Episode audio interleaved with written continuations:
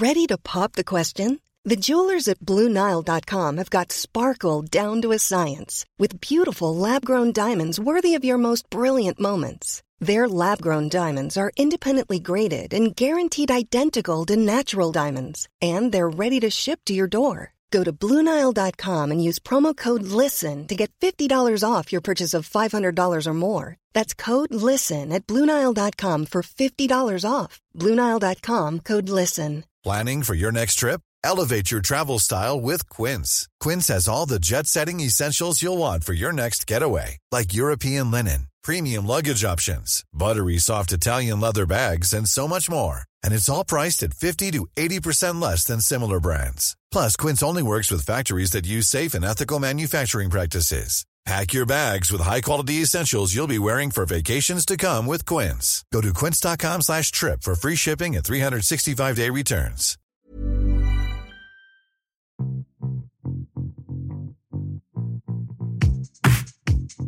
Hi, I'm Pav, And I'm Neil. and welcome to the Top 10 of Anything podcast. Let's start the countdown.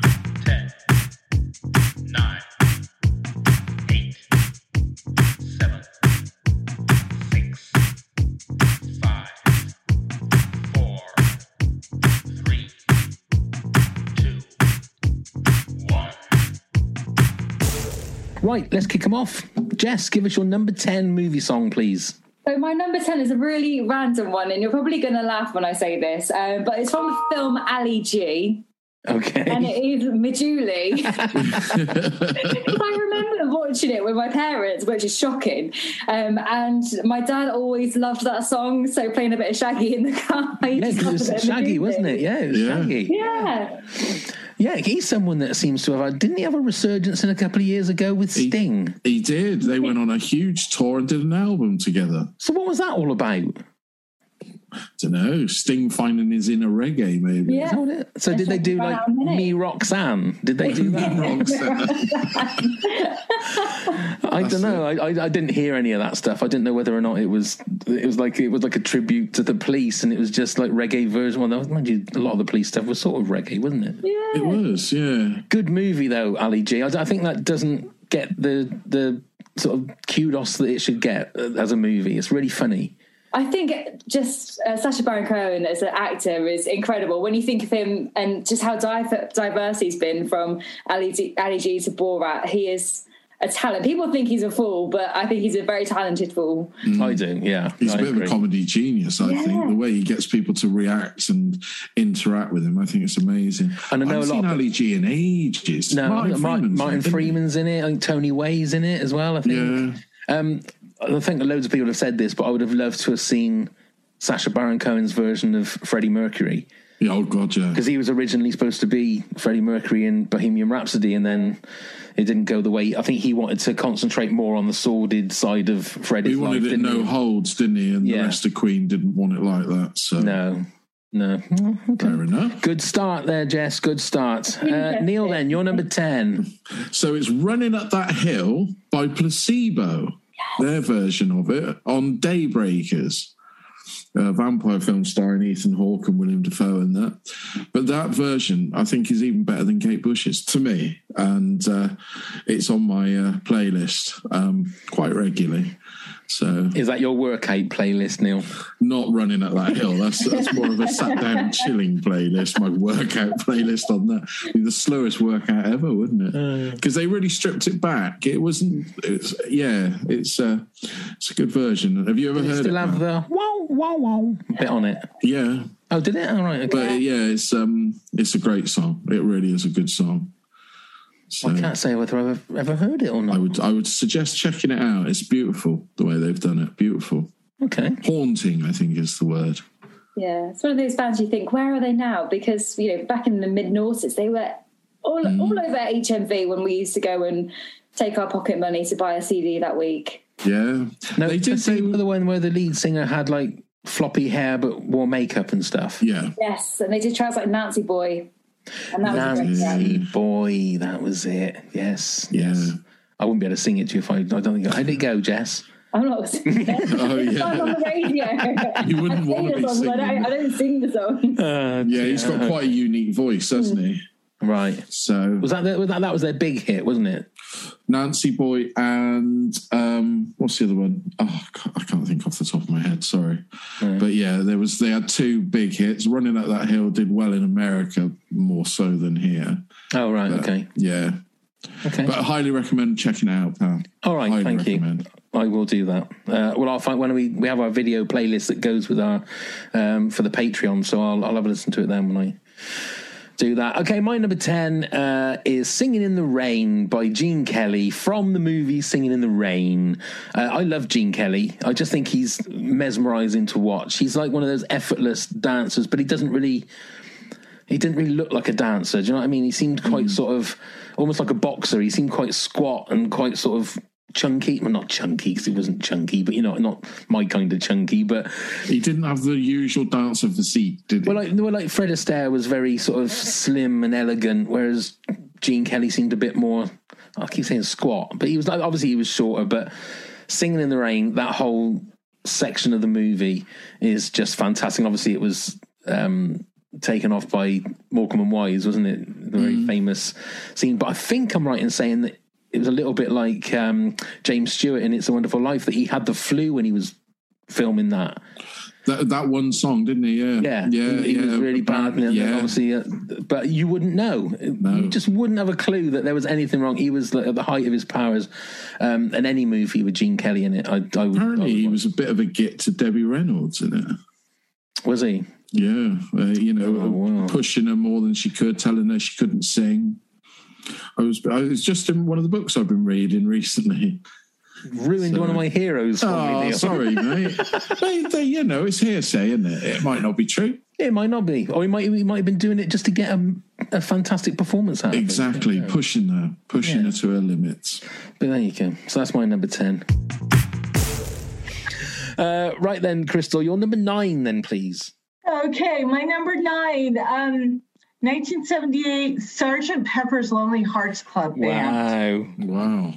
Wow, wow. Um, I am convinced that everyone involved with this movie was on LSD when they conceived and executed this. Have, have you both seen it? I've not seen. I've seen clips of it I haven't I, I, seen clips. I was listening to a podcast and they mentioned it, and it's the Bee Gees, isn't it? It's Yeah. the Bee Gees and Peter Frampton Peter Frampton, and Aerosmith, uh, Earth, Wind, and Fire. I mean, it's just this fever dream of trying to take Sergeant Pepper and Abbey Road and make a movie out of it. It was like the predecessor to Mamma Mia. And they they wove this storyline of magical instruments and this um, this this innocent band, you know, music music band from Heartland, USA, going to Big Bad Los Angeles and getting corrupted, and they have to go and save the day. It's absurd. it is absolutely. But it's worth the price of admission to watch George Burns sing for the benefit of Mr. Kite. Oh my god! Did he have his cigar and everything? Yeah, Did he? yeah, I'm gonna have to really YouTube did. that now. It is it is crazy. It's yeah. I, I I everyone was on acid. That's the only explanation for this movie. But it's I love the music, even though it's not the Beatles. I still love the music. Yeah. And it's just so absurd. I mean, it's got these, you know, female android robot evil doers. And I mean, it's just, it, it's kind of done like a, a 1920 silent film Right.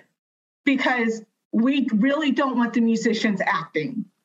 Yeah. I think that's kind of what it comes down to. It's like, let's just let them act out on the screen. They never speak. Right. they only ever sing. It's a delight. It really is. As long as you don't expect great filmmaking and you're like, okay, you know, maybe I don't think it's legal where you are, but there are states here where, you know, weed is legal.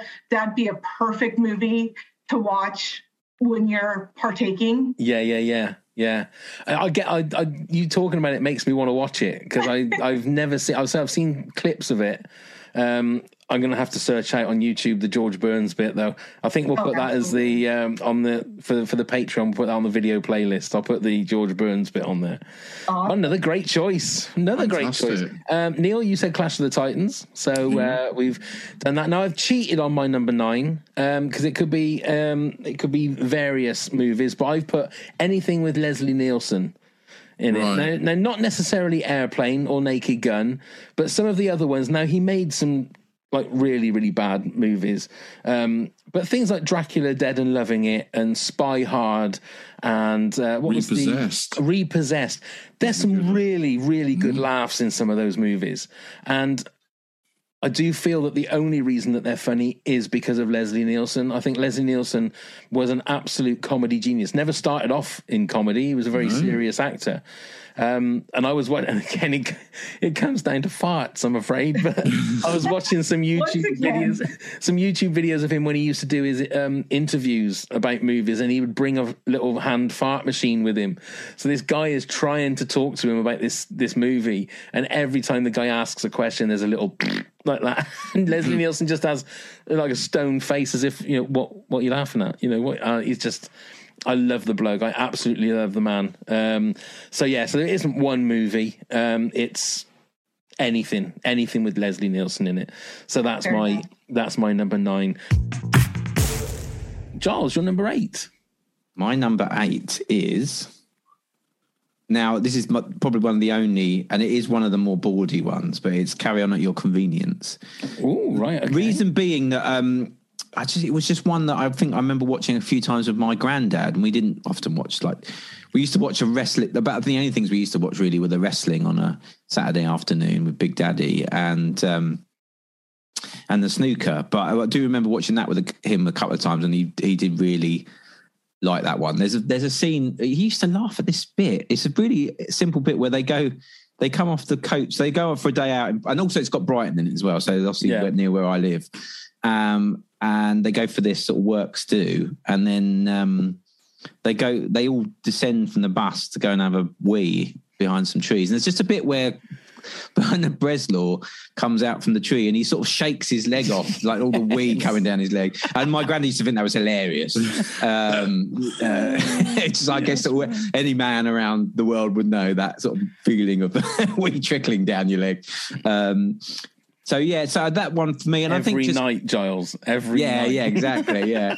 um, so yeah, so that one for me is more like a real nostalgia one for for, for watching it with my granddad. But um, I, I kind of like all the sort of um, the union stuff, and it's quite interesting. And uh, yeah, and obviously there's some hilarious names. I mean, W.C. Boggs is the owner of the um, of the, the the toilet factory, and they're, they're really against making bidets, which is got you know it's quite funny as well. It's just uh, so yeah, I really really like it, and I love the subplot. One of the I think it's one of my favourite subplots is Hattie Jacques and the little bird who tweets when they've uh, on certain when uh, Sid James is reading out the Horses. horse racing and he Yeah. starts winning all the time and becomes really wealthy. Um, that uh, the budgie, it's a little budgie, isn't it? Joey. That's Hello, it. Joey. That's Hello, it. Joey. um, so there's loads of little lovely moments in it, but of course it is a little bit more kind of a little bit bawdy, more bawdy. They literally do go on a on a palace pier, um, so it's got a lot of that humour in it as well, which is sort of a bit more um, distasteful now. But I, I still I still quite like that one. the only thing that I've has always bothered me about that one is is the very one of the first scenes is when the it's Kenneth what's his name he was in uh, Randall and Hopkirk deceased go on Giles let me know the I'm name looking it up, I'm Kenneth looking it Cope it's Kenneth Cope isn't it Kenneth who's Cope, the, yeah. who's the shop steward if you like Yes, yeah, yeah. and I can't work out. So just bear with me on this. Now, there it's their work day, okay? So it's they're saying he's saying that he wants to get everybody out because there's football in the afternoon, and the team are playing at home. So all the men want to, obviously, they they want to be on strike so they can go and watch the football. So what day of the week are they? So that means mean they're working on a Saturday. There's a an little bit of a plot plot hole there. Yeah, yeah, you're so if it's an afternoon for a Saturday, and then when they talk, they're saying that, oh, well, we, we'd be here till half five. Oh, don't you worry about that. No, we won't. And then they talk about working the following day. So it can't be a Saturday because they won't be working Sunday. Could be a I kn- Wednesday. I know this isn't. I'm, I'm, I'm looking in it like it's a bloody like Inception, or it's you know it's a Christopher Nolan movie. I shouldn't be looking into it too too much, but Yeah, maybe Yeah. it was a midweek game or something. But yeah, I, I love his name though, Vic Spanner. Vic Spanner. Vic Spanner. um, yeah.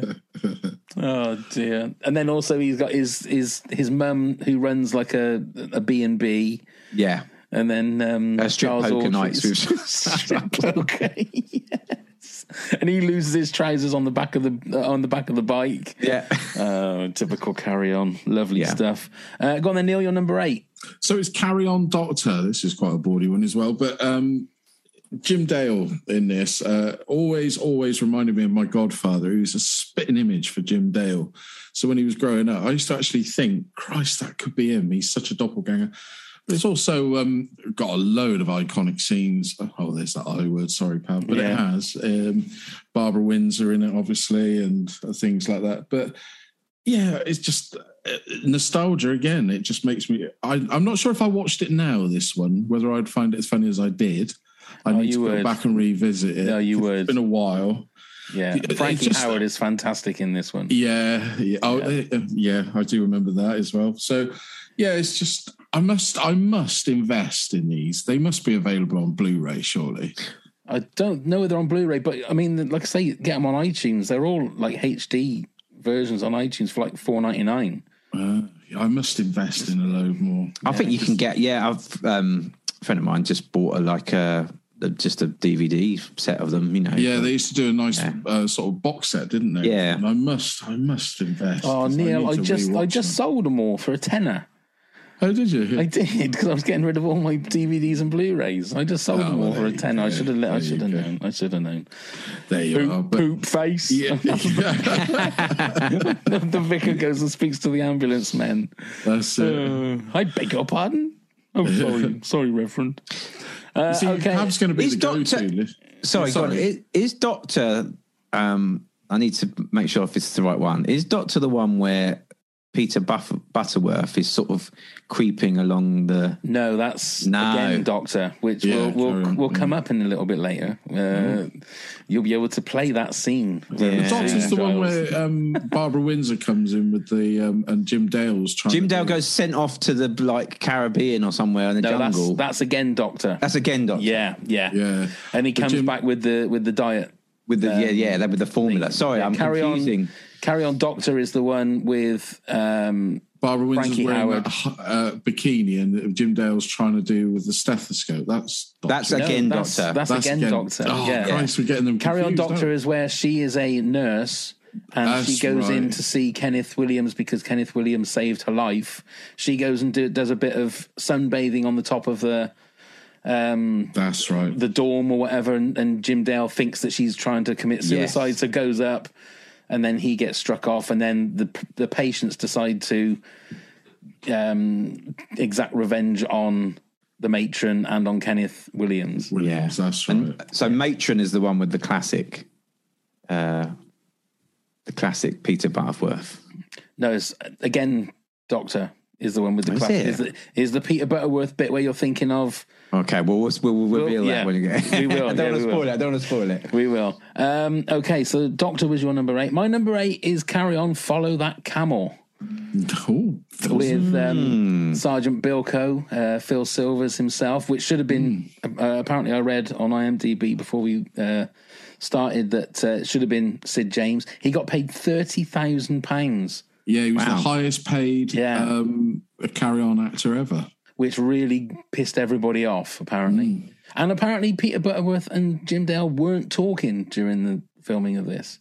They'd fallen out. Oh, right. Oh, really? Yeah, which is mad because they were together for the whole Whole film. They're in it. Oh, yeah, they're in it a lot together, aren't they? Yeah, yeah. Um, I just enjoy it because it's something a little bit different. Um, Bernard Bresslaw's another one. He's he can play an oaf, but he's quite sort of sort of striking in that, that one. Mm. You know, he's quite you know he's a, he's a sinister but sort of I don't know whether it's I mean again it's un PC because he's blacked up a little bit Yeah. to play um, play the character, uh, but has like piercing blue eyes, which is like you know Yeah. especially in HD and and you when you're led in bed, it's um, it's it's dreaming about yeah, dreaming of Bernard Bresslaw's eyes. yeah, wasn't that a song? Uh, Bernard, yeah, it was. Yeah, no, I think that's Bette Davis. Oh right, Yeah, I'm sorry. Uh, great names again: Sergeant Nocker, Captain Peace, uh, and Zig Zig. Some of the some of the great names, and the running gag going through. It's Commandant Burger as well. um, it's uh, is it Angela Douglas? Is the woman in it? Is that is that right, Charles? That's Yes. yes. yeah, she Angela- plays Lady Jane Ponsonby. Yeah. So the the running gag with her is every, she's going to travel to see Jim Dale's character, and everywhere she goes on a train, and then the person comes and checks that she's okay and says, "Are you are you traveling alone?" Uh, and yes, I am. And then they Yeah. shut the door, and it all goes black, and that happens like four or five times all the way through it. So that's quite funny. It's a bit like Tiffin. A tip in. oh yeah, I'm sure we'll come to that as well.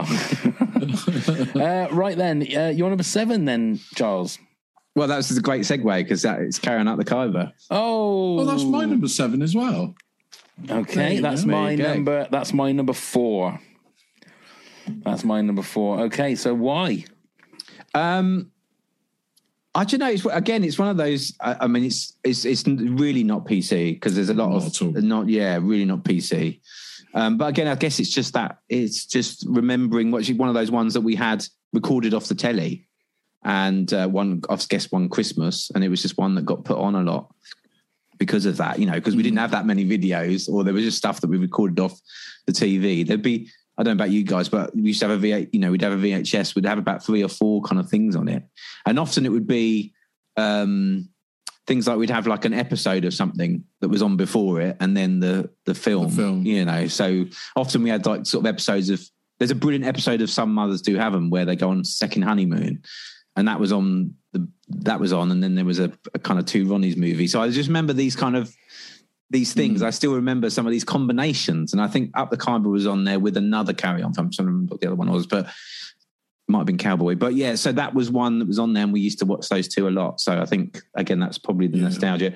It's got one of my favourite lines as well, which is um, um, when they keep saying "fire at will," and someone says. Poor old Will, why do they keep firing at him? Uh, okay, then, Bean, you're number seven, please. Number seven, I am also in the Rubber Soul album for number seven here. And this is a song that I probably would not have had a problem with 20 years ago, but it is in the lists of songs that have aged poorly because they're so misogynistic. And I point you to the Rolling Stones' Brown Sugar that they no longer perform. I point you to the annual debate over Baby It's Cold Outside, which hmm. be the Christmas song that people say, well, it's a little rapey and modern terms. Run for Your Life by the Beatles. Run for Your oh, Life is my number seven. John Lennon is, he wrote this song, he's singing this song. He just now, when you hear it with modern woke ears, and I and I and I don't think that's a negative. I think it's good that we're aware of these things. He sounds like a creepy stalker. I mean, he's threatening. He's following this woman. He's saying, um, "I'd rather see you dead than to see you with another man." and I'm sorry, I can't hear a lyric like that and go, "Well, this is a good listen. I'm enjoying this." So, run for your life. My number seven. Okay, are you able to put it? I mean, we last week we did carry on films, and they were very much of a '60s and '70s. Right.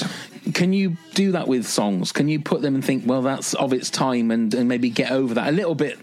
Can you can you separate the artist from the song as well? Yes, I can. Yeah, I'm not not listening to the Beatles because they have this song. If that's what you're asking, yeah. No, I mean what he was saying was a common feeling that people had back then. I mean, it was just we we just don't treat people that way anymore. That's mm-hmm. all. Yeah, it's definitely an artifact of its time. It's a mid '60s rock song. I get that. I just it, it, it gives me the the the willies a little bit when I hear it today. That's all. Yeah, that's a good point. Fair enough, I must yeah. admit, I, I don't think I've listened to that song all the way through, so I'll have to. I know it- it's sort of counterproductive, but I'll have to have a little listen to that to hear what it sounds like now. I'm sort of like you piqued my interest. Uh, go on then, Neil. You're number seven. So this one, as we spoke about cover versions just now, and this one was ruined for me by somebody's cover. Now I can't remember who did it, but um, somebody Dawn. It's Strawberry Fields Forever, and they there was a cover version I think of the uh, early '90s, maybe the late '80s. Um, and it was awful. It was god awful, but it was played and played and played until it literally now, whenever I hear the opening chords, I think of the cover version rather than the original. Yeah, because it was more of a rave kind of version, wasn't it? It was like um, Something Dawn, wasn't it? I can't think what their other first name was. no, you're thinking that you're thinking of PM Dawn, aren't you? Oh yeah, well, It wasn't. It was like true. Candy, Candy Flip, Candy Flip. Candy Flip. This one was not a hit in America, but I feel like I feel like I heard it too. I think I know what you're talking about, and yeah, that can definitely happen where somebody comes out with a rave version or makes a dance record out of a dance song you used to love. Yeah, It was very much of the acid house time that we had in. Oh, well, Pav's uh, representing with his bucket hat on now. He sure is. um, it was. Um, it was at that time, and it was god awful, but yet it was played almost constantly everywhere, and it's tainted my view of this song now. And alas, every I've tried and tried. When I listen to Sergeant Pepper's, I leave it on and I leave it playing. But all I start thinking of, how did they ever get the license to do that? And it makes me angry almost, which is tainted. It was Candy Flip, but you can't get it on Apple Apple Music for some reason. it won't let you play good. it. It won't let you play it. But uh, what? So even that, because of that version, Yeah. it triggers. It's sort of uh, yeah, PTSD. I was that traumatized by it. It was yeah, it's it has sullied that song for me, and in all these years, it still hasn't passed. Wow. Another Beatles classic in your top ten worst But Beatles I'm not songs. Nick. denying that. That's right. Not denying it. There's no criticism of the Beatles record. No, Not at all. I It's- suppose. somebody has ruined the Beatles record for me by their own. yeah. Right. Right. Okay. I've got one that I think is a is a bit of a fan favorite that I think Siouxsie and the Banshees did a cover of, um, and that's "Dear Prudence." Right. Okay. Um, I find this one. I don't think there's anything creepy in the lyrics. Um, apparently, it's about Prudence Farrow, Mia Farrow's sister. I think when they were in India, um, written by John Lennon. I just don't find anything that again that turns me on about this particular song. Um, Any of the versions, I didn't particularly like the Siouxsie and the Banshees version from that must have been eighties. I would have thought. Yeah. 80s, yeah. But that would have been the first time. That would have been the first time I heard the song. Yeah, Um, sure. but yeah. I like. I mean, the White Album is my favorite Beatles album. I, I don't think we've uh, it, it told told those stories yet about which one we love the most. And there are a lot of songs on there that are kind of in that vein, like Dear Prudence, like Julia, like I Will. John Lennon was very prolific during that time, and I like them all. I like them. I, I like Dear Prudence too. I mean, it wouldn't be the the toppermost of the poppermost, as they used to say about the Beatles, but it certainly wouldn't be anywhere near my bottom bottom twenty for sure. I have to say, I'm a bit of a fan of that. Both versions, Pav. Really? like. Yeah. Okay, Yeah. all right, that's fine. That's fine. I'm not gonna. I'm not gonna get in a mood about it, Neil. I've seen your top ten. I'm not gonna get in a mood about that when I see what your top ten is. That's fine. Oh, don't. It'll even get worse. I bet it will. Uh, Ruth, your number six, please. Les Miserables. it was on my honourables. It would nearly made my top 10. Yeah. Yeah, I've only ever seen the movie, so loads of people I know say how fantastic this is. So why is it so fantastic? Um, everything, hasn't it? If you wrote, if you wrote Les Miserables, you'd go, I never need to do anything again in my life. You know what I mean? Like That's it's it. Pen down, Done. retire. finished. Yeah. One, it's sung through, which is unusual. Um, uh, the stage one, I can't remember. Is the movie sung? Yeah, the through? movie's Yeah. completely musical as well. Um, and um, that's that's not that's not very standard these days. That doesn't happen a lot. Um, and it's um, it's so lush. Like again, it's so over the top in its lusciousness. And it was like the first one where there's like a way of doing Les Mis that is only Les Mis. Like no, you don't hear those that kind of voice or that kind of way of singing. Kind of, or you didn't anyway until Les Mis. You know, and it's just um this the songs are. be- I mean, one the source material is pretty pretty fucking great. Like you know, I mean, Yeah. as- as far as source material goes, that's pretty pretty good, um, pretty up there, and um, and it's just it's just so brilliant. And I so when we when I was little, when it start when it first came out, my mum had been to see it um, my mum had been to see it with school. I think she was a teacher, and um, and she loved it. She loved it, and she bought the she bought the tape, the the two the double cassette That's tape it. of the original London cast recording. Which, if you test, I can sing you the whole thing, everything, the whole thing. I know Okay, all the go on words. then. Off, off you go. Uh, one- three hours. Ah, the end of the day. but only but only that. So I don't know all of the the sung through bits, and I don't know all of the. But I know like I could sing you the whole thing because we listened to it in the car Mm. constantly. And then she said to my dad, "I really think the kids should go and see this. We should go and see it." And we went to see it, and um, the only the only, the only seats we could get were a box, which you think, oh, a box. But at the palace, the, the box was, it was it wasn't at the palace, I can't remember where it was. The, the box that we were in was at the back of the stalls, behind the stalls, is were, were some boxes. So you're in a box, and then there's the aisle, and then there's the seats. So in the interval, everyone thought we were selling ice cream. Um, but also, the the the um the circle comes a really long way out. So I watched it as a nine-year-old, going, "Hey, this is incredible!" You know, and there was like, you know, there was some stuff going on on stage, and it was all great. And I saw it again when I was in my twenties, and that was when I finally saw the barricade okay. because I hadn't seen it because the circle came so far out. Your sight line was half of half of the stage. Right. And when you actually see it, and you know, it's got this huge barricade, and then there's the bit where um, we commit suicide off the bridge, and he, Mm. he falls, and the bridge shoots up into the sky, and you know all that stuff. And it's just, but it's so it's so over emotional, and so you know, and oh, and as a teenager, you know, like Eponine, um, uh, on my own, and all that. Oh yeah, unrequited love. Oh, you know, yeah, it's, every, it's everything. It's everything a teenage girl dreams of, you know, that kind of overwrought emotion. Um, I love it. And and I love it unironically. Because I think a lot of people kind of love it ironically. And I love it utterly unironically. I And, think I think uh, also, Ruth, it's one of those shows that is really beneficial from seeing it live. Oh yeah. I mean I think the film was Mm. great, actually. I thought they did a really good job on the film.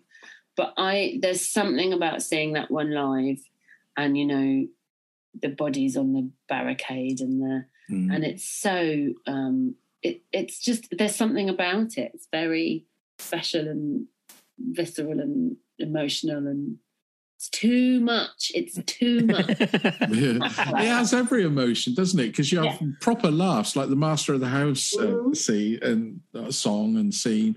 It's bloody hilarious when they do Yeah. it on stage. And It's I knew- so 'cause I knew- good. because I knew all the words, and I remember being in the car with my nan and my mum, and it, you know, the we had it on in the car because we always do, and lovely ladies came on, and I was singing along at nine because I didn't know that ready for a thick one or a quick one in the park. I didn't know what on earth that meant because I knew the words. Standing up or lying down or anywhere tall, bargain prices up against a wall. I was singing that. I didn't know what it meant. My grandmother was like, "Should she be listening to this? Should she?" um, but you know, and it is really funny, but it's also really bleak. Like it's so Mm. bleak. Yeah. But it is very funny. Master of the House is great. Yeah, it's a great song. Highly recommend you go and see it next time in London, Pav. Genuinely. Yes. Yeah. Genuinely go and see Okay. it. Still brilliant after Yeah, 30 square years or whatever. Yeah, yeah. yeah. It still stands up as like, yeah, this is really good. Yeah, I think I've seen it three now. I saw it at the Palace, and then I've seen it where it is now in London. Then I saw the tour in production. Yeah. All right. Really good. Really Okay. Well worth it. Well worth it. All right. I will take that recommendation next time I'm London way. Yes. Uh, Neil, then you're number six, please. So people might think this should be higher. I don't know where to put it, but it's an all-time classic. I've seen it both live and the film. Is Grease. that's my number three. It's. Grease. Although my London experience of seeing it on the stage was slightly dampened when the they forgot to turn the mics off and somebody went, "The audience really aren't reacting." really loud. So who did you? Who was your Danny and Sandy? I can't remember. It was no. It was like somebody from Hollyoaks or something. Was Oh, right. Danny? Um, uh, it was the guy from Steps was playing. Who did the one song? Um, Oh, beauty school dropout. That's it. Yeah, he did that. Uh, it was the dark haired Lee. Was it? Lee from Latchford Evans. That's it. Yeah, he Ruth was in it. more. he did one song, but that's the only one I remember in it. But it was a good production. I thought it was really good. But the movie obviously is a timeless classic. We Oh, have it without a over and over again. yeah. You know, and it's uh, again great songs, timeless songs. Everybody knows one song from Grease. I'm sure. I'm really sure they do. Yeah. And of, and of course, without realizing it until we all grew up, how risque it really was. It's really rude. Indeed. Indeed. Yes. Yeah. Lots of um, shit and stuff like that. Well, the, ri- the pussy wagon. pussy, yeah, Oh. pussy wagon, yeah, yeah. I must say, we went and saw it. Well, we were in London for a weekend. I'll tell you what, this. We were, my, my wife and I were only talking about this a couple of days ago. There were times back before children where we would take the dogs for a walk or take the dog for a walk on a Sunday morning and go, Do you fancy having lunch in London? Yeah, okay. and we'd pop onto a train and we- we'd go and have lunch at Planet Hollywood or something stupid like that, just on a whim because we had Yeah. no reason to not be anywhere else, you know. Yeah. But we did. We we went to London for a weekend, and we thought, should we go see if we can get like standby tickets for a show? We thought we'll go and see Grease. Oh, okay, so we go to the, the the box office, and they said, yeah, we've got a couple of tickets, but the the, the show's starting in like ten minutes, not what five minutes, if you want to go and get the tickets. Yeah, okay, twenty five quid each, I think they were. So they said, yeah, follow that gentleman there and he'll take you to your seats. So we're like, we can hear the band sort of like warming up. So we're running to the seats, running to the seats. We open up and it's the Royal Box. we sit in the box. And of course, people down the plebs sitting in the normal seats are all looking up going, oh, went, oh, who's that? I wonder who that is. And we were literally at the start of the performance, you had Danny and Sandy either side, a bit like Romeo and Juliet, uh, singing to each other and I was literally, I don't know, 10 feet away from Debbie Gibson. wow. That's, Oh, and I that's the thought- one I saw. Oh, is it? Yeah, with Craig Yeah. McLachlan, I think. Craig was, uh, yeah, and, and uh, then Shane, Ritchie. Yeah. yeah. Yeah, and it was amazing. We were like in front of the band. It was like mental. You could you never could have bought tickets as good as that. You know, it was absolutely crazy. Um, but the, the the movie, one of my absolute crushes, Olivia Newton John. Even now, I still I think she's absolutely gorgeous. Um, and uh, yeah, you're, you're right, Neil. It's, there, there isn't a, a bad song in that movie, um, and it is a lot more risque than than you thought. People, of. yeah, people. I can remember having the, the, the, the, the book had the pictures in it and the bit them doing the moonies out of the car and stuff. so. Showing Yeah, that's it. Oh, good times. uh, number six for me, Willy Wonka and the Chocolate Factory with uh, Gene Wilder. Um, I mean, it is a musical, isn't it? I mean, Yeah, there's- there's Christ, yeah, yeah. four or five. Well, well the, the Oompa Loompas. and There you go. Yeah, and uh, the Candyman That's it. uh, where he twats a little girl with the uh, with the, The camera. Yeah, That's the door. Boink. And Gene Wilder, one of my absolute comedy heroes. Gene Wilder. Um, I don't think he ever did a bad movie. Hmm. Or maybe in the later days with Richard Pryor, he maybe did a couple of really bad ones. But yeah, to me, that's um, yes, one of his greatest performances. songs. and But they always brought that to stage, didn't they? Um, it was at the um, Drury Lane. They did it with. Um, oh, I can't think who played Willy Wonka now. Um, but they did a rehash of that, didn't they? A I revision of didn't that. realise. Not not long, not long ago. Hodge, what's his name? Douglas Hodge, is it? Mhm. He played Willy Wonka, and apparently he was phenomenal. He's Okay. really good. He was in Le Yeah. Cardinal Fall as well. He was amazing. Oh right. And Yeah. Timothée Chalamet apparently has just finished filming That's Yes. right. Yeah. Go in Oxford, where Yeah, in Oxford and in Gloucester. and in Gloucester. Yeah. Timothée Chalamet in Gloucester. Look at that. Mm-hmm.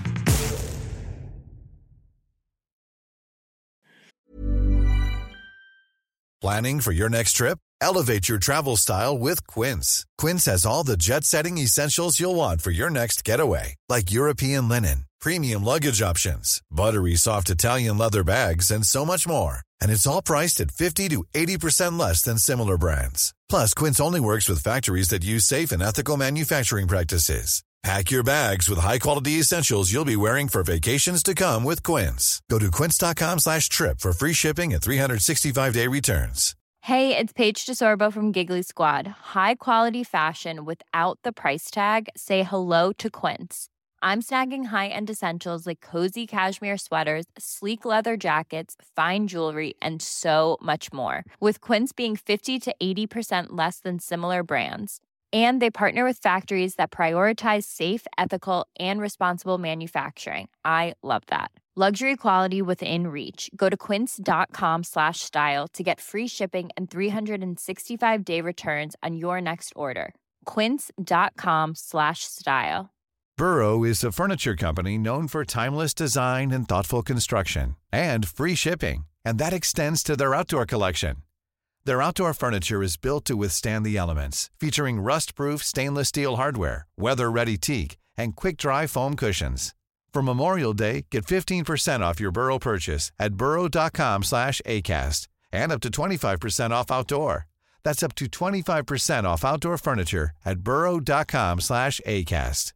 Mom deserves the best, and there's no better place to shop for Mother's Day than Whole Foods Market. They're your destination for unbeatable savings, from premium gifts to show-stopping flowers and irresistible desserts. Start by saving 33% with Prime on all body care and candles. Then get a 15-stem bunch of tulips for just $9.99 each with Prime. Round out Mom's menu with festive rosé, irresistible berry chantilly cake, and more special treats. Come celebrate Mother's Day at Whole Foods Market.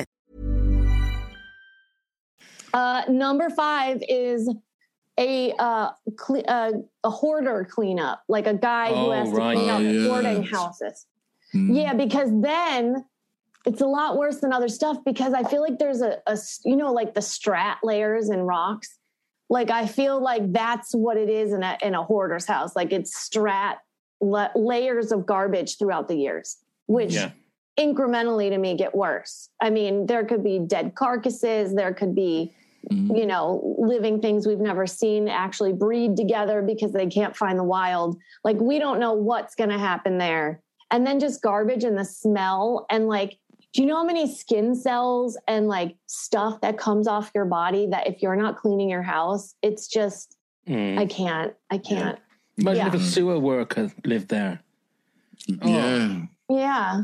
Oh, you'd be bringing home stuff home from work because that's what they end up doing, isn't it? Oof. Yeah, yeah. It would just I I mean, I can't. It's and the the kitchen. When I watch have you ever watched Hoarders, that show? I have. Well, we've got the, the, the British version. British yeah. version. Right, right. Of course. Uh, and then they, oh, I don't know. Then maybe in your your guys that Miramite or whatever maybe doesn't smell so bad.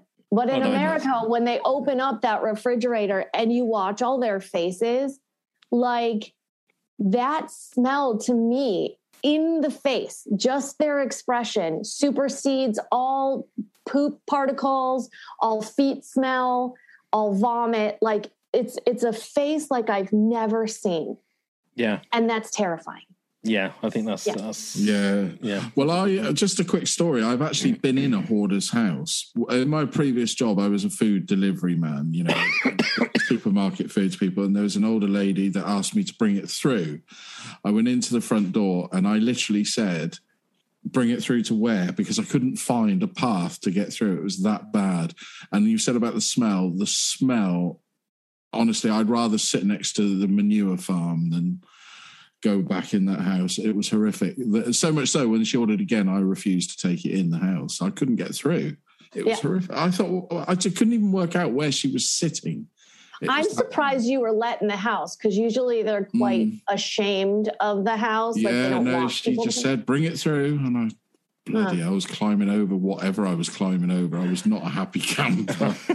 I didn't realize it was going to be that. So yeah, I have experienced a hoarder. But like I said, there was, you know, all the doors were so there was so much junk. All the doors were wide open, so you could see every room, and they were just full. Black bin bags and newspapers that went back probably decades and decades. And I thought, where is she sitting and where is she sleeping? She must just sleep on the top of things. Just anywhere. Yeah. What if it was just the garbage and it was like, "Hey Neil, thanks for the food," and like the house is just like, it just takes your fucking bag. That'd be so dope. It would have been. Yeah, That would have been more entertaining rather than Yeah, just yeah. a stinky old lady that, yeah. Yeah. Bless Yeah. her. Bless Uh, her. go on then, Neil. You're number five. So this is another British centric one. So I'm going to have to a bit of context again. In uh, they basically sell soaps, bath bombs, and all sorts of smelly things. Now, every time I'm in town and I walk past this shop, it literally does make me feel physically sick. It is too strong and overpowering. And I thought, What's the name of the shop again, Neil? Lush. you- Lush, that's it. Yeah. Yeah, Lush.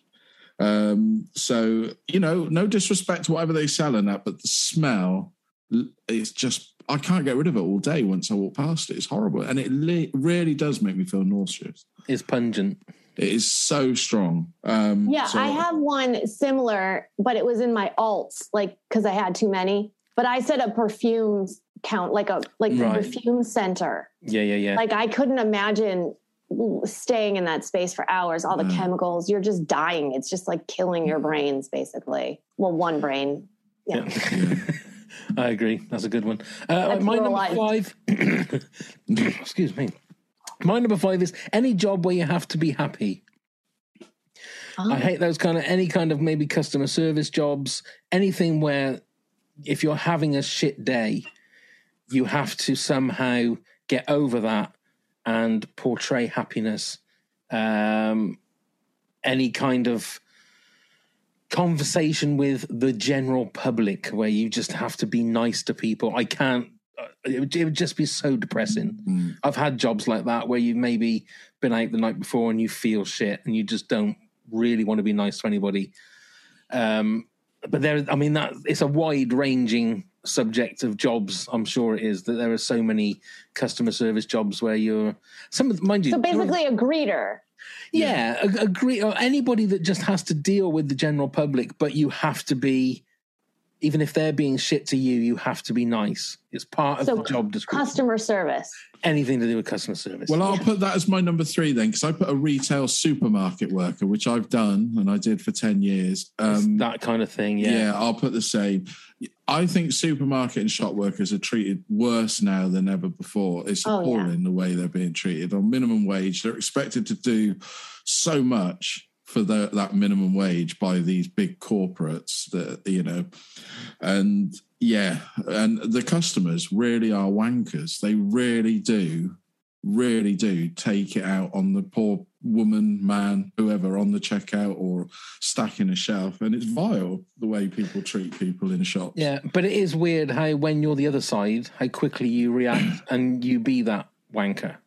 Yeah, I don't think I ever will be again. Not after yeah, I, spending 10 I'm years. never. I've never acted out on somebody. I mean, I maybe because I work so many jobs that I Mm. just uh, the fact that you're out there and you're doing something to me, I already am grateful for you.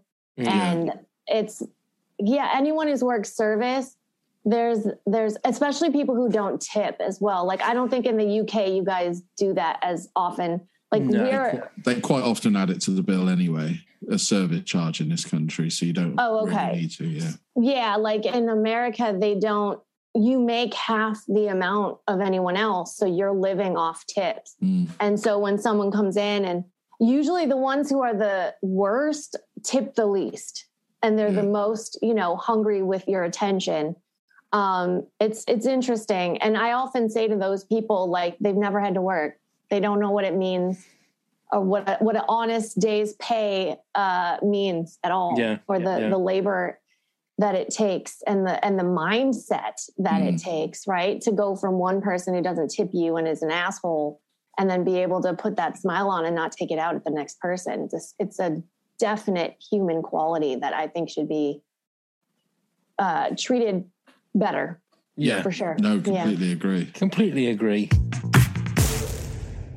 Steve, your number four was Darth Vader. My number four was Darth Vader, yeah, and my Uh, number three was Luke's appearance in The Mandalorian. So I've Okay. done that. And Neil, your number four was the lightsaber. It was. Uh, my number four, we've spoken about it pretty much all the way through this, is Star Wars production design. Just the whole, all of it. I think there isn't any other f- film or um, t- series of movies where every single piece of Star Wars design is just on the nose fantastic. I will I will look at the Millennium Falcon, I will look at the TIE fighter. I've got all my pop figures here, the Slave One, the Rancor, any bit that is designed, the droids, Vader, Kylo Ren, it's perfect. It none of it ever looks um, for, oh, uh, forced, if you pardon, pardon the pun. See what you did there? Yeah, so yeah, it always looks like it is absolutely practical to the galaxy and the world that they're in. Do you know what I mean? And Whereas you look at some, um, I, I think things like Tron, and some of that it looks like they've made that to try and make it look cool, and it doesn't seem to work. Whereas Star Wars, everything in it, the guns, every weapon. Um, but like you say, Steve, it's all made from stuff that is just lying around. Yeah, I mean, all, all of the, the the stuff in the first film, none of that was really bespoke. I mean, the, the stormtrooper guns were adapted rifles that they found in a musician's uh, a munitions uh, shop, and yeah, everything was just made to. Obviously, the the the vehicles were different, but yeah, it was just all made to look really old. And what what a genius idea that we don't want it to look new. Yeah, You know, we're not doing 2001. And you're right. I think they were working on very tight budgets to a to a schedule to a film that none of them really knew what it was about until they saw the first or second cut. So nobody really knew what was going on. It was only in George Lucas's head. Yeah. Um, but it, it just one of those magical times in life where everything just came together. Well, uh, Jamie Benning, who joined us for the movie vehicle um, episode, uh, has a great podcast called Filmumentaries. And uh, he's been putting up on Twitter some behind the scenes photos of, uh, I think, A New Hope and Return of the Jedi. And there's a picture of just stacks of Airfix models that the guys from the first movie, that's what they used to break up and, and use little giblies, giblies or something. Greeblies. Greeblies. Yeah, it's word. called kit That's bashing. Yeah, that's how they did it. So yeah, the, Yeah. you know, and, and I'll talk about it in a minute because it's higher up my list. But yeah, when you make the models, it's all replicas of the of the Airfix kits that they used. Yeah, and some people, you know, they they're passionate about getting the original Airfix kits and the little bits and making the models with the with original parts, not three D printed ones or, or replicas.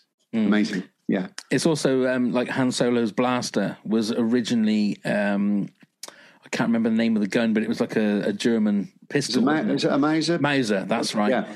And then people online are just like snapping up all these original Mausers because they want to like, cut the barrel off and make it into a Han Solo DL forty If, if a Graflex um, flash gun comes on eBay, it'll go for hundreds and hundreds of pounds. You Yeah. know, so just because somebody wants to make a, an- a lightsaber out of an original Graflex rather than a replica. Yes, it's wonderful. I love it all. I love it all. so, David, your number three, please. My number three. All right. I have two number threes. Okay. Okay, because I couldn't decide. Okay, that's fine. All right. I'm sorry about this, but my two number threes are completely different genres. Linda Ronstadt. This is Canciones de mi, de mi Padre. And Linda Ronstadt, if anybody knew, she was half Mexican. Her father was Mexican. And she did her only Spanish speaking album.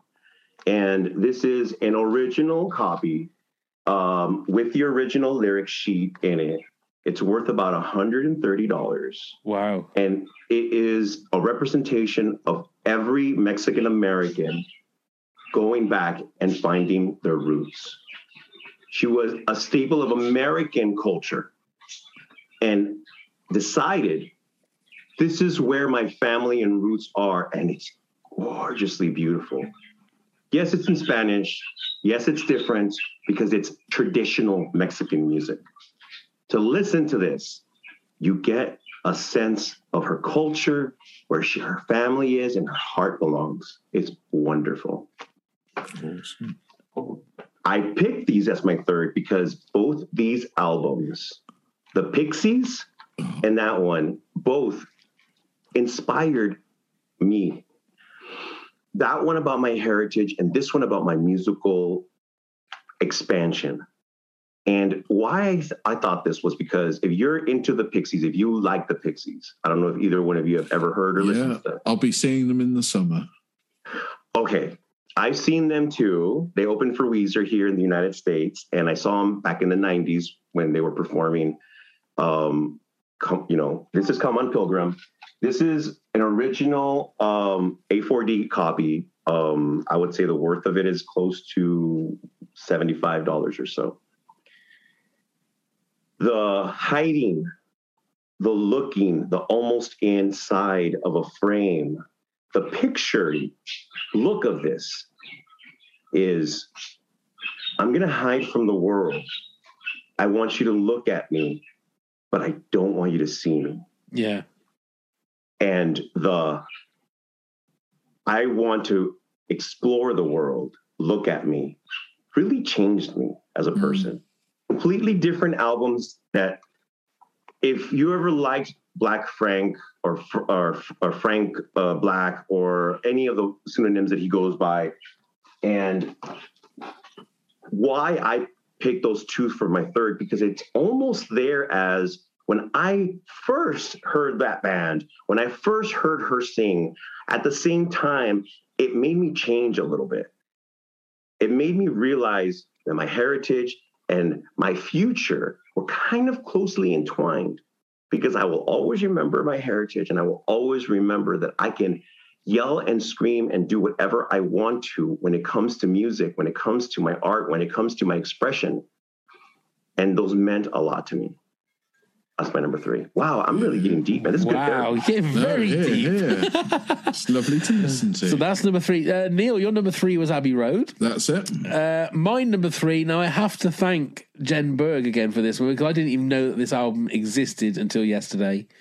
Um, it's Sesame Street Fever, which is I I love Sesame Street. and it's a it's basically a rip off of the Saturday Night Fever um, album and cover. And I didn't realize until Jen Berg put on there as one of our honorable mentions. So you basically have Bert, Ernie, and the Cookie Monster as the Bee Gees, um, with um, is it Gonzo or is it Gro- no Grover? Grover doing the um, John Travolta pose. The uh, yeah the um, And I, I looked at it and I thought, why have I never known that this album existed in my life? I need to, I need to get this. I need to at least find out where I can, I can listen to this. So uh, I will be doing that after the podcast. But it is. I could probably find it for you. Have Give you me a couple. Give me a couple weeks. I'll Okay, it's just it's just classic. It's just a Oh. fantastic album cover because it's it's an iconic album cover anyway. Because the Saturday Night Fever Mm. cover is iconic, but to have them like Sesame Street people on it instead, it's just fantastic. Well, Uh, so- Sesame Street did a lot of these. They did a lot of these. Oh, did they? Ses- yeah, in the 80s and 90s, there was a lot of. Uh, well, Sesame Street was really big. They, Yeah. they made they made three movies in the in the late 70s and early 80s, and so wherever they could fit into an iconic big giant movie, they did it. Right. Um, they weren't going to do like Rambo or anything, but you know, Saturday Night Live was definitely mm-hmm. one in their wheelhouse. I'm pretty sure they also did. I think they also did Abbey Road. Oh, that Really? Oh my god! Yeah. And That's I- it. yeah. This is where you have to go down the Google rabbit hole. I'm gonna have We're a look at gonna. them. I'm gonna Yeah. go down the Google rabbit hole. I think so. I think I remember something like that. Something when Monsters did the Abbey Road. I just don't remember what Right. it was. I I would pay money to see the Sesame Street version of Rambo, though. I definitely. I Who would def- be Rambo? Eh? Who would be Rambo? Who Um, would be O- Rambo in Sesame Street? Oscar the Grouch. Have to be. Oh wow! When he don't push me. He'd- Oh, he'd have yeah, to be. probably. Yeah. He'd have to be. So back to you, Nancy, for your number two.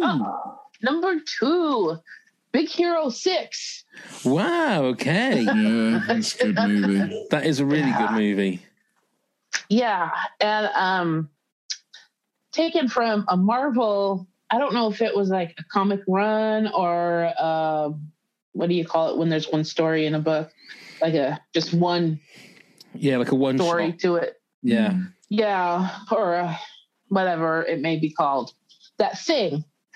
Um, about and and the um about the boy whose brother I can't remember how his brother died, but he gets this companion. I think it's like a medical doctor robot aid Yeah. thing, and and they find out that the bad guys stole the technology from the brother, and so they're trying to get it back, and just all the misadventures that um, these kids have, and again, a group of unlikely heroes that like just come and save the day, and and I think some of the best, um, like really like some really gut wrenching scenes and some real reality to it of Mm. life. You know, Yeah.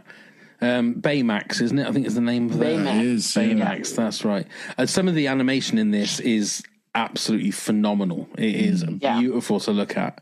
Um, see, T.J. Miller is one of the voices, and I'm I'm not a massive fan of T.J. Miller. He was in uh, Cloverfield and Deadpool. He was like the wisecracking well, Oh, I know. guy. And I, I just I just can't um, get. it. But another great um, uh, cameo from uh, Stan Lee Oh, yeah. absolutely. in that one, isn't there? Which is which And is I- fantastic. Yeah, yeah.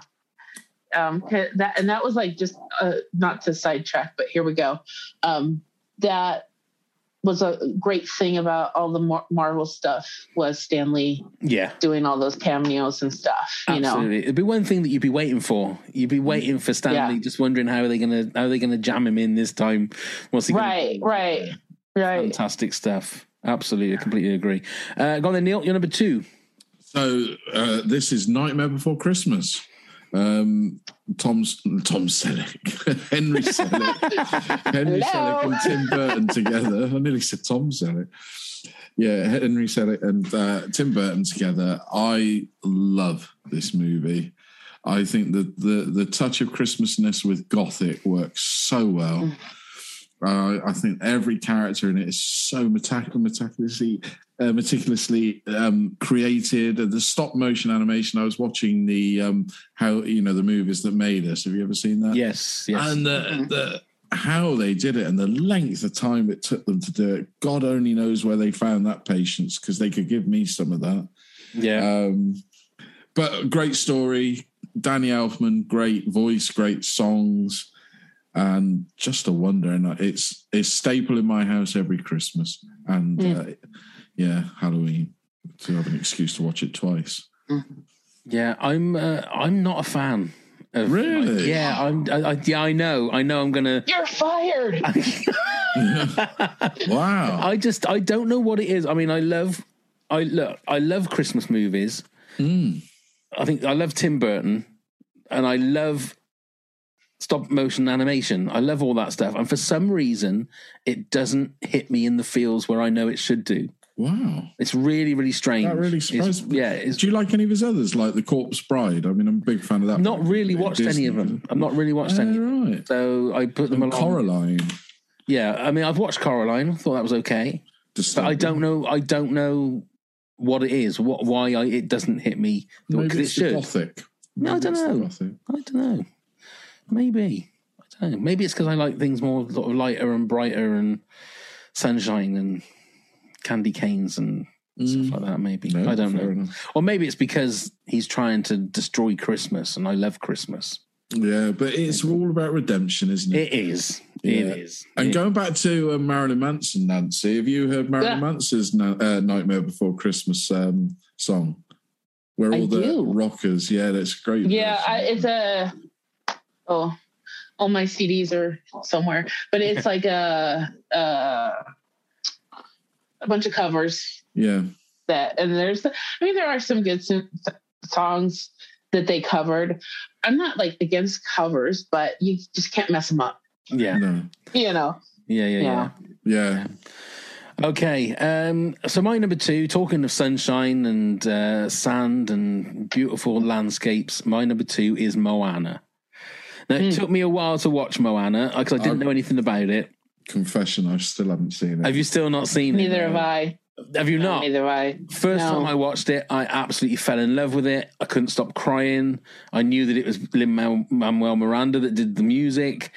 It is an absolute delight. It is an absolute beautiful film to watch, a beautiful film to listen to. The music and the songs are fantastic. And um, I don't know why over the last sort of few Disney films that came out, even the Pixar films, I just didn't watch them. I used to devour them when they came out. Mm. But for some reason, I don't know whether it's because of of COVID and not going to the cinema and them just coming out mm. on the TV that I just thought, oh, I can watch it whenever I want. I'll watch it when I can. Uh, I did the same thing with with Coco and um, Soul and all of the Pixar movies that, that you then watch and you go, "Oh my god, that's fantastic."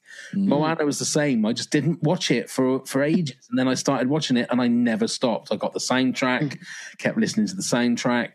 It's I, I would thoroughly recommend it. It's very it is one that I must watch. Yeah, it's very sunshiny. The Rock is fantastic um, as Maui. Uh, it- it's just like really good, and the songs again are fantastic. There's a song by Jemaine Clement. Um, it was, uh, "Flight of the Conchords." Fantastic song. He sounds very David Bowie in the song. Oh, "Shiny" is the name of the song. It's fantastic. So, Donald, what is your number one fictional doctor? My number one is the Doctor. The Doctor. Doctor Who? Yes. Yay! Okay. So, Don, if we had to pin you down to what incarnation of Doctor Who was your favourite, It would be a tie between Matt Smith and Peter Capaldi. Okay. Great choices. Great choices. And a favorite ever episode? Oh, Do- it's either the episode where Peter's doctor figures out why he chose that face, Wrong. Yeah. or the first episode that had Maisie Williams in it. Okay. Actually, no, that's the same episode. Never mind. So this that episode. there you go. Uh, There you go. A lot of the, um, I would say, a lot of the finale episodes are great, especially Yeah. the Peter Capaldi one, where he really utilizes his time, and you might even see how Doctor Strange got his what he did a little bit from their script. What do you know, mean? they kept going back for years doing the same thing. Oh, right. Okay. Okay. Okay. Um, it's all right. You can spoil it. Oh, right. It's when um, it's the series where it's the episode where he's punching to get through that wall. oh yeah, the That's a right. Bef- fantastic. That's another. That's from that same season Yeah, it's a fantastic episode. where he, when he breaks through, he's on Gallifrey. That's it. Okay. All right then. Okay. So another question then, Donald. What's your favorite Doctor Who um, villain?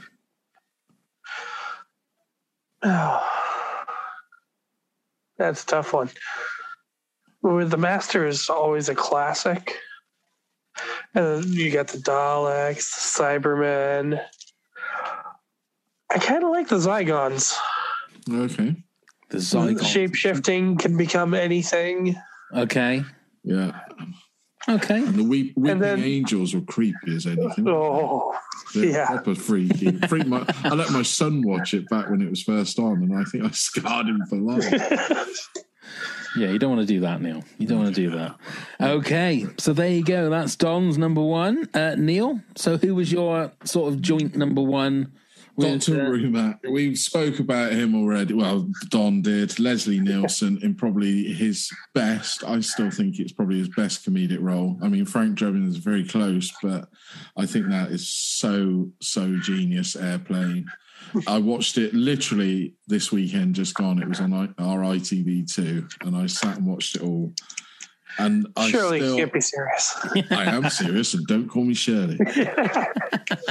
Uh, the bit that really made me laugh that I hadn't noticed, I, I'd forgotten, is uh, the bit where he says they're all on instruments up there, and they're all in the cockpit just playing. But there's so many of those moments. I mean, um, is it Lloyd Bridges as well? Is Yeah. bloody hilarious. Looks like I picked the wrong week, just split smoking. and then it's all the way up to Huff and Glue. Yeah, and he comes down upside down. Yeah. that's what he. But we can talk about it for ages. People, people that haven't seen it, I mean, there must be quite a few of the younger generations. that Oh, haven't most had the definitely. experience. I hope it carries on as funny Uh, to them as it does to us. I will say again, some of the people that I've watched, they're like, it, it would never be able to be made today. No, that's right. Yeah. Yeah. I mean, to be fair, there are movies in the 90s that wouldn't get away. Well, even the 2000s. You, you wouldn't be able to make something like Tropic Thunder today, I don't think. No. Th- Those kind of movies, you, you know, so, so it's.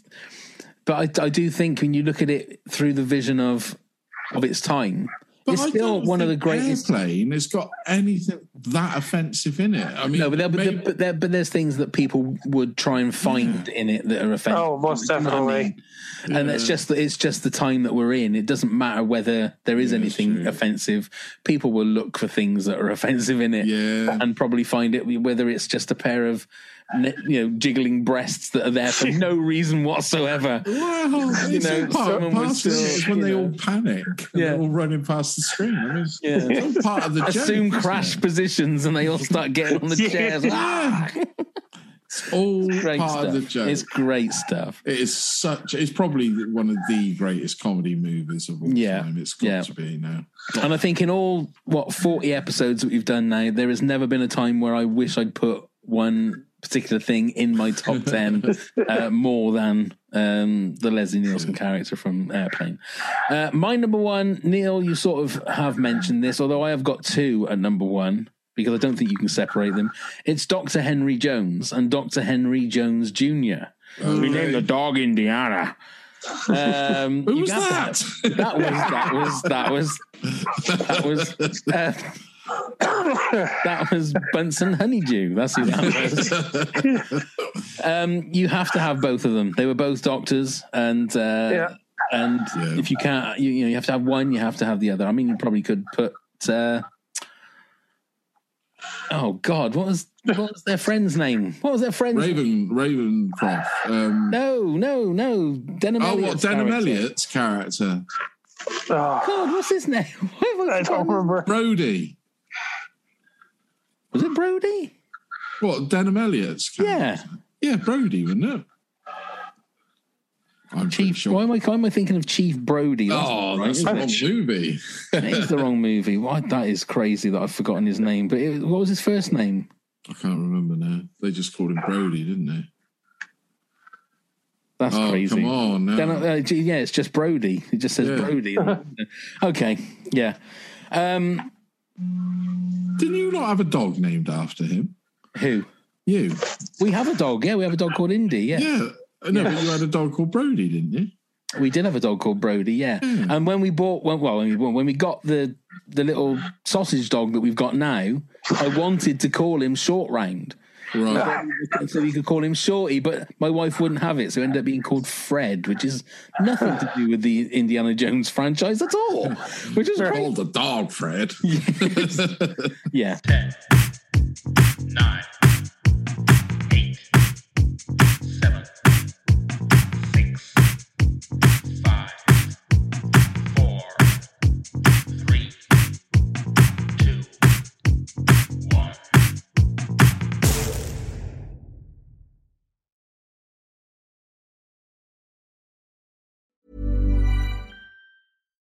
Flexibility is great. That's why there's yoga. Flexibility for your insurance coverage is great too. That's why there's United Healthcare Insurance Plans. Underwritten by Golden Rule Insurance Company, United Healthcare Insurance Plans offer flexible, budget friendly coverage for medical, vision, dental, and more. One of these plans may be right for you if you're, say, between jobs, coming off your parents' plan, turning a side hustle into a full hustle, or even missed open enrollment. Want more flexibility? Find out more about United Healthcare Insurance Plans at uh1.com. Planning for your next trip? Elevate your travel style with Quince. Quince has all the jet setting essentials you'll want for your next getaway, like European linen, premium luggage options, buttery soft Italian leather bags, and so much more. And is all priced at 50 to 80% less than similar brands. Plus, Quince only works with factories that use safe and ethical manufacturing practices.